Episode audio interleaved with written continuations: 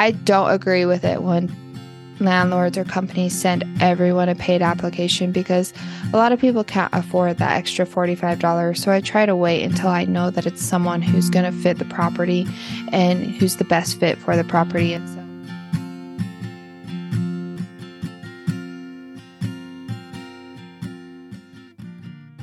Welcome to the Break Free Real Estate Podcast, your daily guide to financial freedom through real estate. I am your host, Jocelyn Kaufman, and I'm here with David Robinson, my co host. And today, David and I are going to be talking about how to find good tenants. So, I am going to share my process briefly with you guys, um, just a few minutes of how I find tenants, and then David's going to critique me. Just kidding. So, when the first thing I do when I have a property for rent is I go through and I try to remember if I've had any other good tenants who applied for a previous property or who have reached out. So I keep a note of all those tenants always. And first things first, before I even have to list it, I offer the opportunity to them. Second thing, then I list the property. I just take photos myself and I list it. I've found that Facebook Marketplace is the best. So now I just listed on Facebook Marketplace um, because it's easiest to communicate with all the other people through Facebook Messenger and I don't have to be giving out my phone number and whatnot. So I list it and then when people reach out and they say, Hi, is this available? I say yes. And then I have a list of questions that I ask them right off the top. So I have a list of questions that I ask them. And if I don't, if their answers don't qualify, if they don't, if they don't seem like a good tenant from their answers, or if they don't answer, or if they say, I just want to see the property, then I just move on because if you're not going to take the time to answer these questions, then um, I don't want you as a tenant because that's kind of a big deal. Communication is huge for me one of my questions is what's your what's your gross monthly income um, for every everyone over the age of 18 if that's not three times what i'm renting the property for then i move on. So i always want to make sure that my tenants have that income. Obviously later on i verify that but i found that everyone i ask those questions to that answer them they answer them appropriately. Um, i also ask who's going to be living at the property and so usually I'll get a good idea of is this going to be a family? Is this going to be friends? It, are they going to be living with their girlfriend they've been dating for a month? like, is like, are they going to stay together? so I can get kind of a good idea of who's going to be living at the property. Um, I also ask if they have any pets. Um, I like to do this right off the gate. Even if even if my listing says no pets, I still ask this question because uh, pet owners like to just disregard that.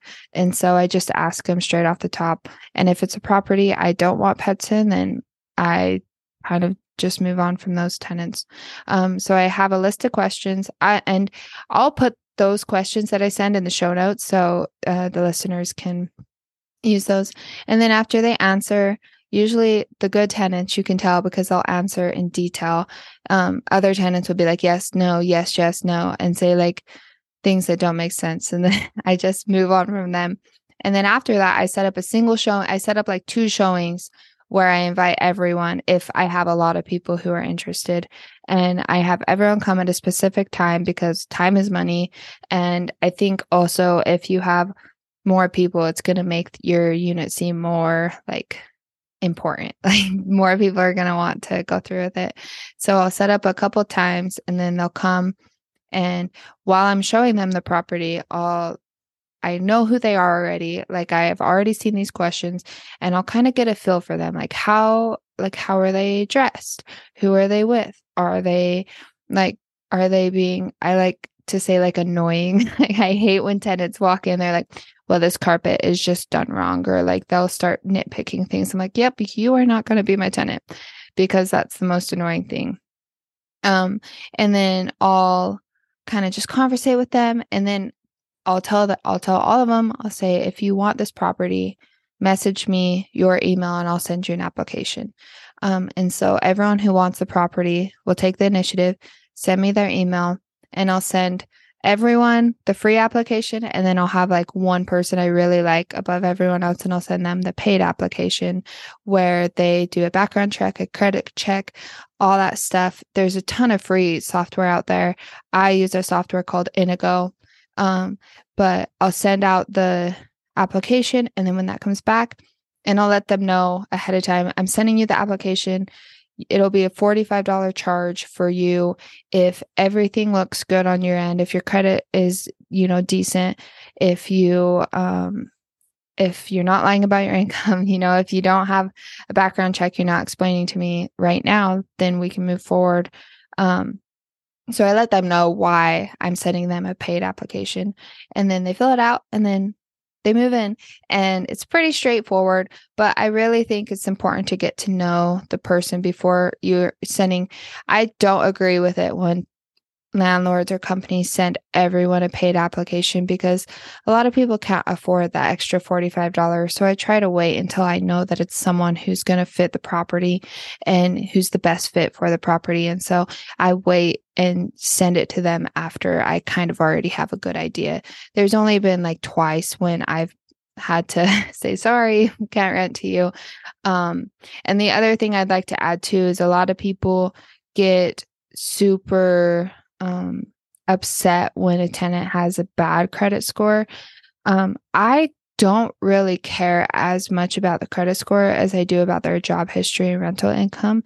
A lot of people who are renting, especially in areas where housing um, is affordable, they're renting because they have bad credit.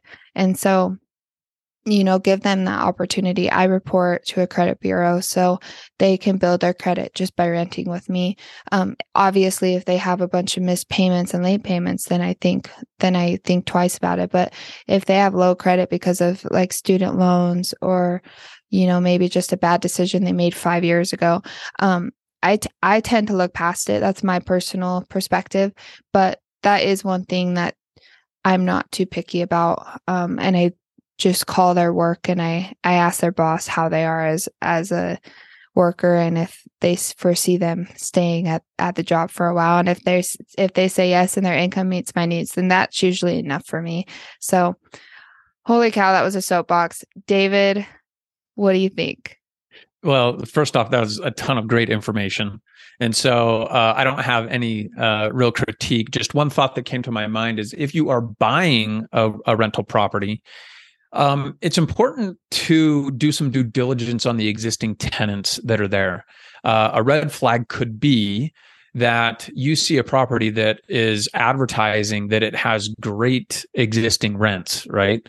Maybe in some cases, even above market rents. For me, that's a red flag because what it is an indication of is that the owner has brought in a tenant that could be a challenging tenant um, but they were able to get them to pay a higher rental price because there's issues with that tenant. And it's a strategy that some owners will use to entice potential buyers to say, oh, wow, this has great rental income, when in fact, you're probably buying a, a, a, problem tenant. So just be aware of that, that you may want to do a little bit of due diligence if you're buying a property on the tenants that are in place uh, before you move forward on that and you can yeah. use a lot of the tools the same tools and and suggestions that you offered up um, to do the background check and to dig a little bit deeper into what those um, what what those rental agreements have in place yeah and most most landlords not all but most will have ha- taken an application from that tenant and if they're trying to sell their house, they should have that and be be willing to share it with you. So that's on top of asking for the lease and everything, ask for the application as well because that will have a lot of good information on it. Um, if they don't have an op- application, then you can even put that in your purchase contract that uh, the owner has to pay for a for a background check for both of the tenants. So that's you know uh, that's a great point, David, and everyone make sure that they are vetting tenants when they're buying properties and vetting tenants when they own a property and need to rent them. Well, that's it for today. For more daily investing tips and real estate secrets, don't forget to visit breakfreerealestate.com and make sure to like, subscribe, and share our podcast. We will see you tomorrow.